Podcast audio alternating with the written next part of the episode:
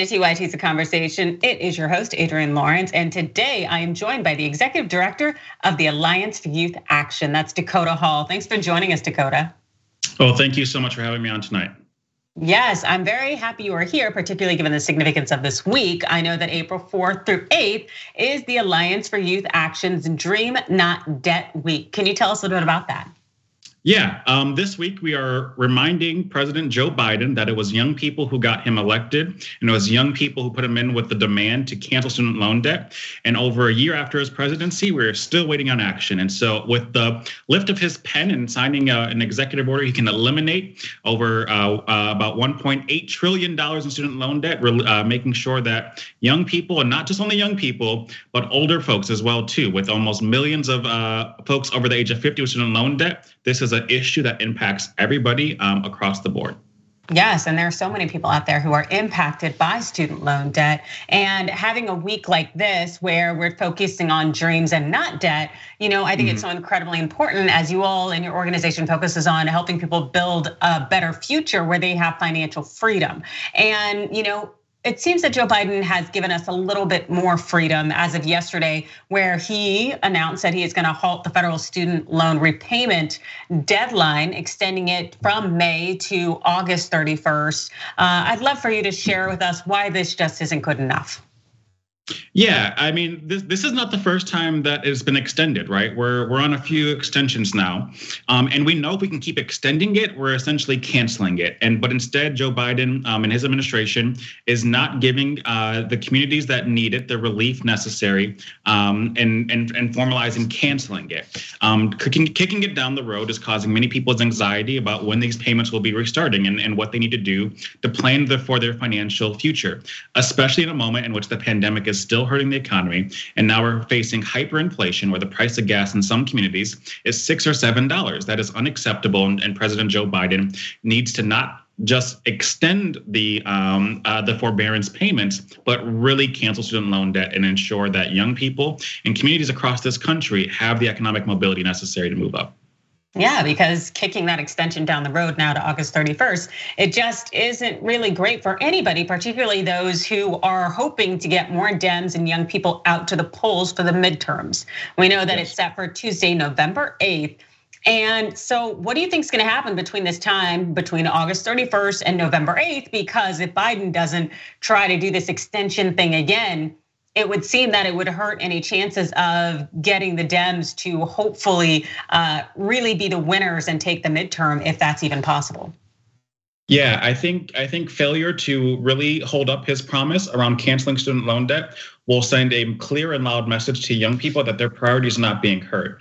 Um, and so young people are going to go out to the polls and ensure that they are being held, um, that elected officials are being held accountable, um, and not just you know vote on party lines. They're voting for people who value their issues, who value their communities, and are going to hold up their promises. So without the economic relief that Joe Biden promised by canceling student loan debt, young people are going to not only turn out at high rates to say that they are not happy, um, but Dems will be in trouble across the nation. Yeah, I definitely agree. Uh, you know, there are a lot of us who still have student loans, and uh, I myself included. And the thought is that that there is this dream that you are pursuing when it comes to higher education, but it turns out simply to be a nightmare when it comes to the financial load that you have to bear in addition to the fact that the job market and wages have not necessarily improved. And so to get those opportunities to repay the debt seems to be also a nightmare in its own. And I think a lot of people don't fully appreciate that federal student debt has grown what seven times over from 170 million, 187 million to 1.4 trillion, and that's between 1995 to 2017. So it just seems like there are a lot of unfulfilled promises when it comes to this American dream, particularly with education, right?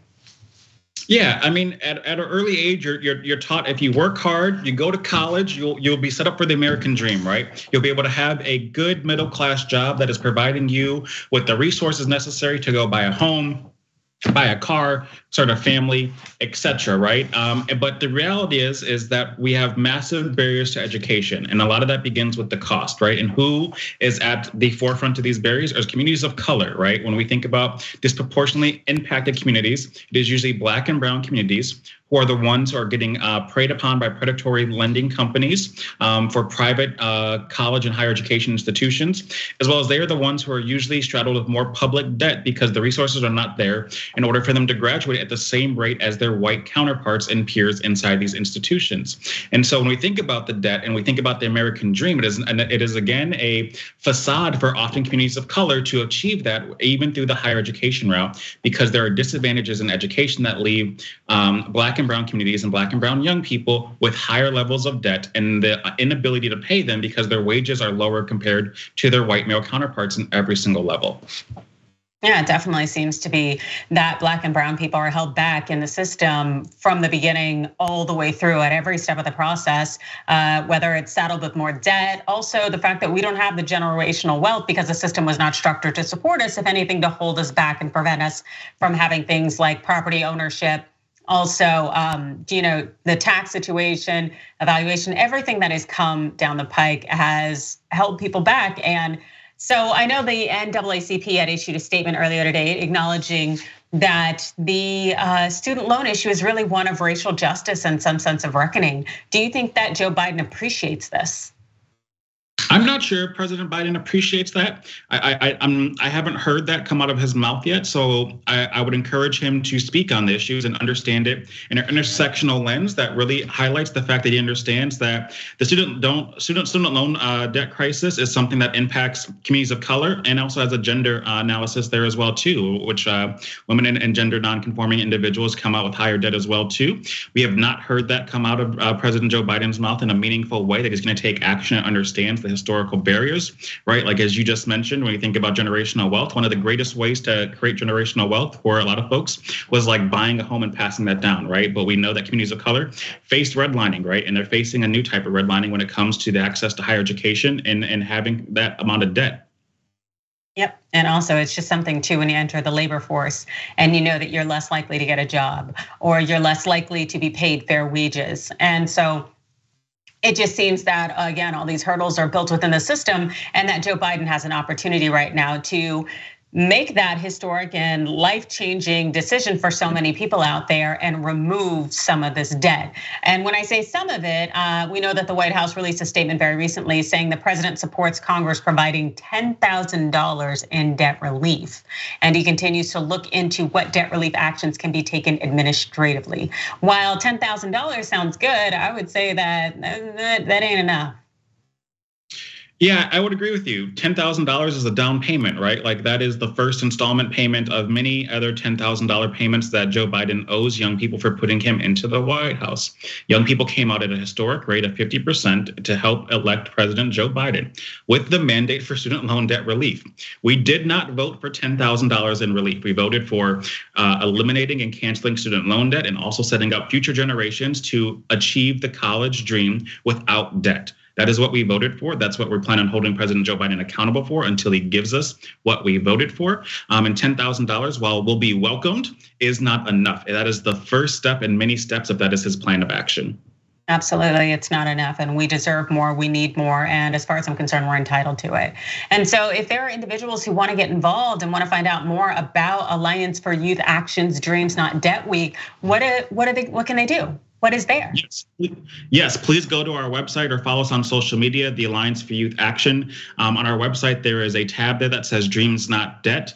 Um, join the campaign. Share your story about what what it would mean for you to eliminate student loan debt and what that future and what you want to achieve if you didn't have um, that debt, right? And really show us those dreams, so that way you can have a national amplified voice about what it means to eliminate student loan debt. For that way, the White House and the administration can no longer ignore the the promises that they've made, and that we can keep holding them accountable um, day by day, even beyond this week.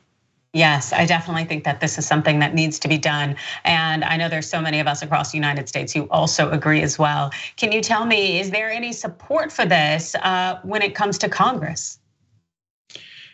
I, I think overall, Congress hears our voices, but they they need to they need to go further, right? Like there there is definitely support within the House of Representatives, but we we've always stalled with the Senate and and the slim majority there, right? Um, but I know across uh, both political parties, young people are in favor of this issue of eliminating student loan debt. Um, it is not a, a a partisan one-sided issue. It is a bipartisan issue for young people to tackle this issue, and I think the more that they understand their power and the more they come out at high voter rates in midterm and general elections, Congress can no longer ignore this, right? And they will be able to put forth um, powerful bills in both the House and Senate that will that will be passed, and the president must sign them. Yes, that is something that we definitely would like to see done, and I would like to think that it is a bipartisan issue. Um, but it's just so interesting to me how our government doesn't seem to see that and the thought that they should allow that these uh, educators continue to capitalize on us, to leverage mm. us, and uh, especially with this false sense of hope uh, that this getting our education is going to lead to a better life. It's a very upsetting thing, as well as uh, it's just disappointing but a lot of our government is, and hopefully mm-hmm. those things will change mm-hmm. and turn around. So, for all of those out there who are viewers and watching and are interested in getting involved with Alliance for Youth Action's Dreams Not Debt Week, uh, which is this week, or just to follow more about what uh, Alliance for Youth Action, what it does, um, where should they find you on social media? Yeah, at the Alliance for Youth Action on Facebook, Twitter, Instagram, and then our website, allianceforyouth.action.org. Um, and join the campaign, join one of the many uh, organizations within our network. We have 20 across the country. Um, we are ready to take action and we are ready to be the political home for young people across the country. Yes, thank you so, so much for all the work that you do and also for leading this movement as we need change. That's Dakota Hall, Executive Director of the Alliance for Youth Action. Thank you again for joining us, Dakota. Thank you. Thank you.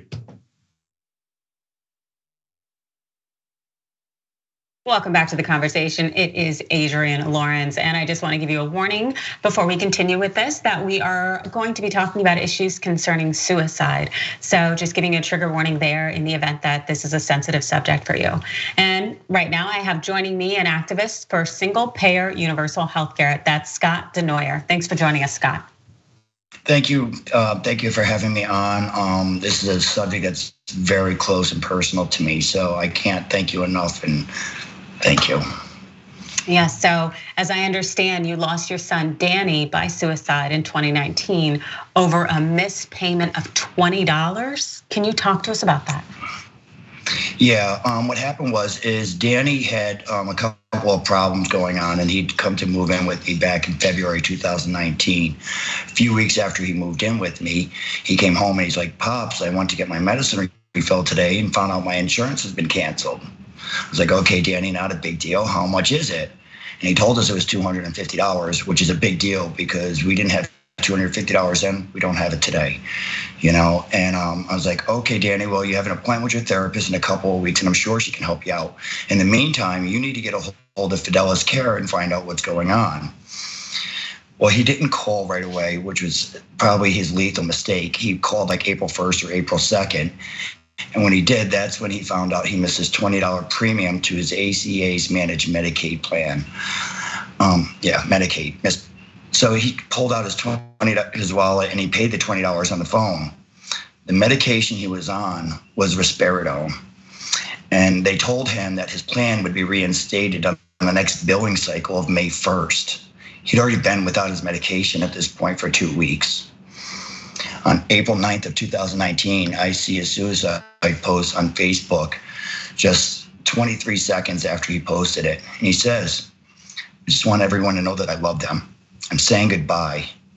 This world wasn't meant for me. Maybe the next life will be better. I super glued my seatbelt, double checked. I don't have the strength to open it. And I choose death by drowning because I can't get above this pain. I'm sorry for hurting those who care. This is selfish, I'm sure. But I've been staring at the water for hours now, and I've made my decision.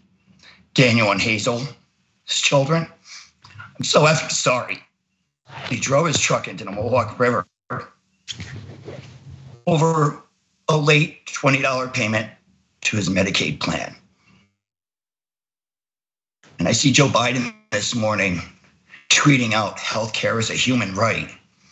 as he sells us contracts like this that will deny us health care when we need it the most for money. It ain't right. No, it's not. It's not right. And I know Medicaid, uh, the Medicaid insurance provider, Fidelis Care, um, did they say anything in the aftermath? Actually, yeah. NowThis had produced a video for us, and as well as um, Status Quo had reached out to them as well as Times Union, and every single one of their responses was as to how important it is that we make our premiums, that they work extremely hard with patients who have a hard time making their premiums. In other words, give us your money. That's their only response three times now. Wow. That now, go ahead. I, I might add that the founder and the previous CEO of Fidelis Care is a father, Patrick Frawley, an ordained priest of the Brooklyn Catholic Diocese. Now, the Catholic Church used to have a teaching called the unforgivable sin, where if someone takes their own life, they're condemned to purgatory for eternity and can never get into the gates of heaven. Father Patrick Frawley's church taught that.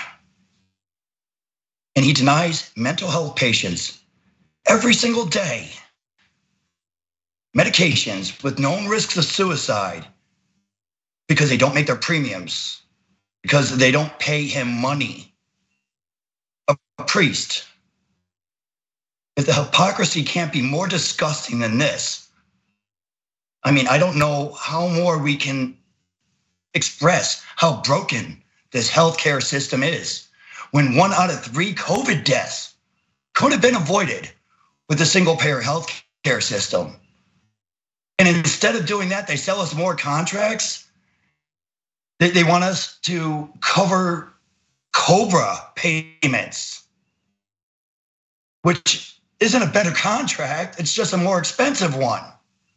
So that's what we do. We get the insurance companies that are denying us health care more money. The services that were offered were far less during COVID, but you had to pay for Cobra because you lost your job for this worst contract?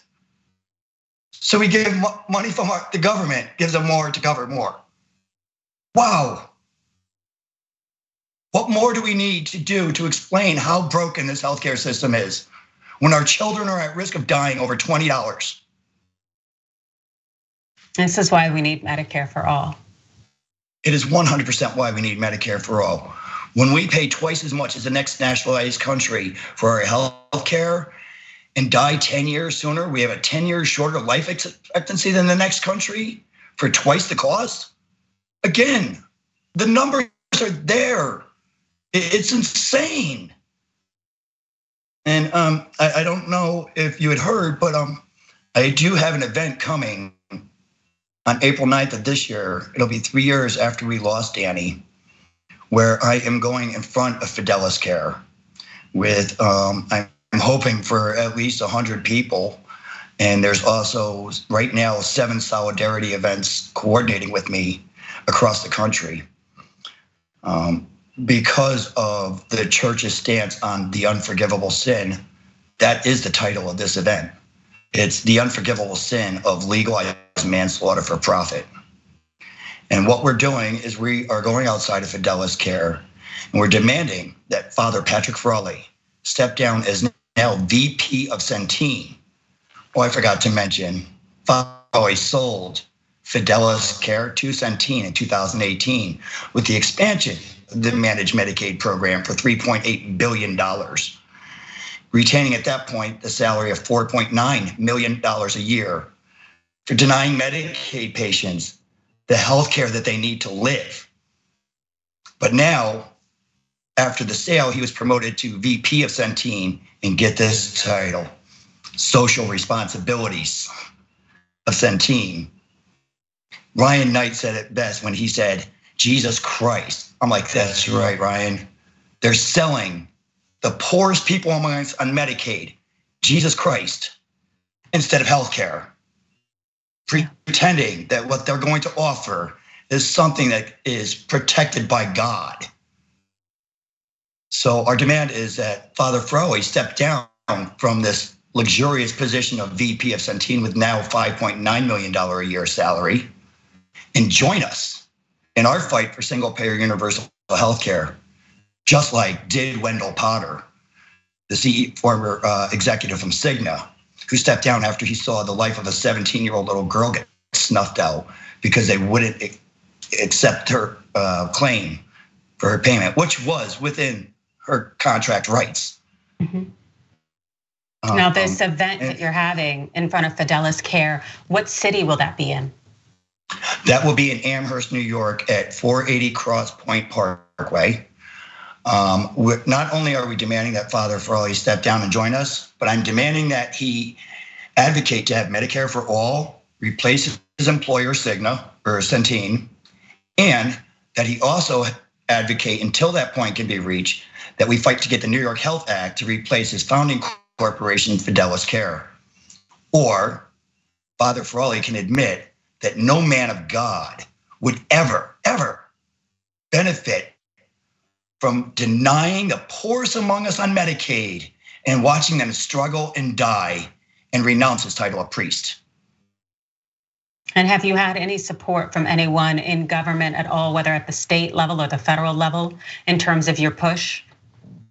At the state level, um, there are plenty of uh, uh, representatives, uh, senators, and um, assemblymen that support the New York Health Act that have supported my action.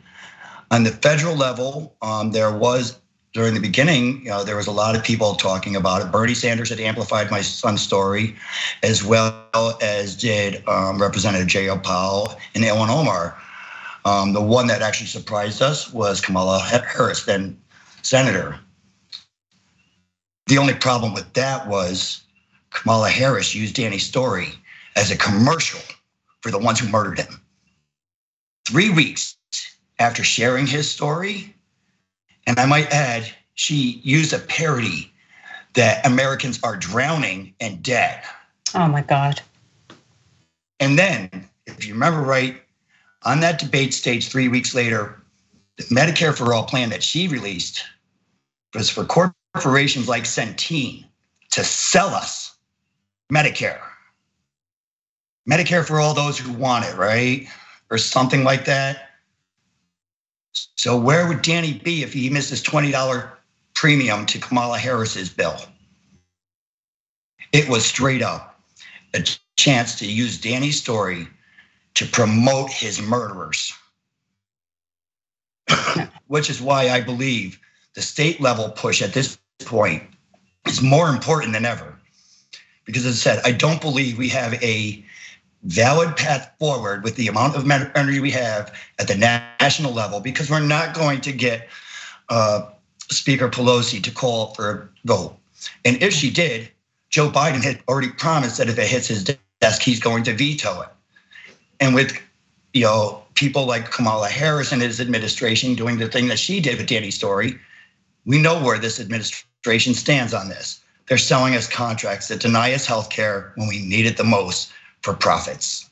They are. They're selling our children's lives. They're selling our, lives. And so, for the people who want to support you and want to be there in Amherst, can you please tell us again uh, the date and the location and the time on when you are going to confront Fidelis Care?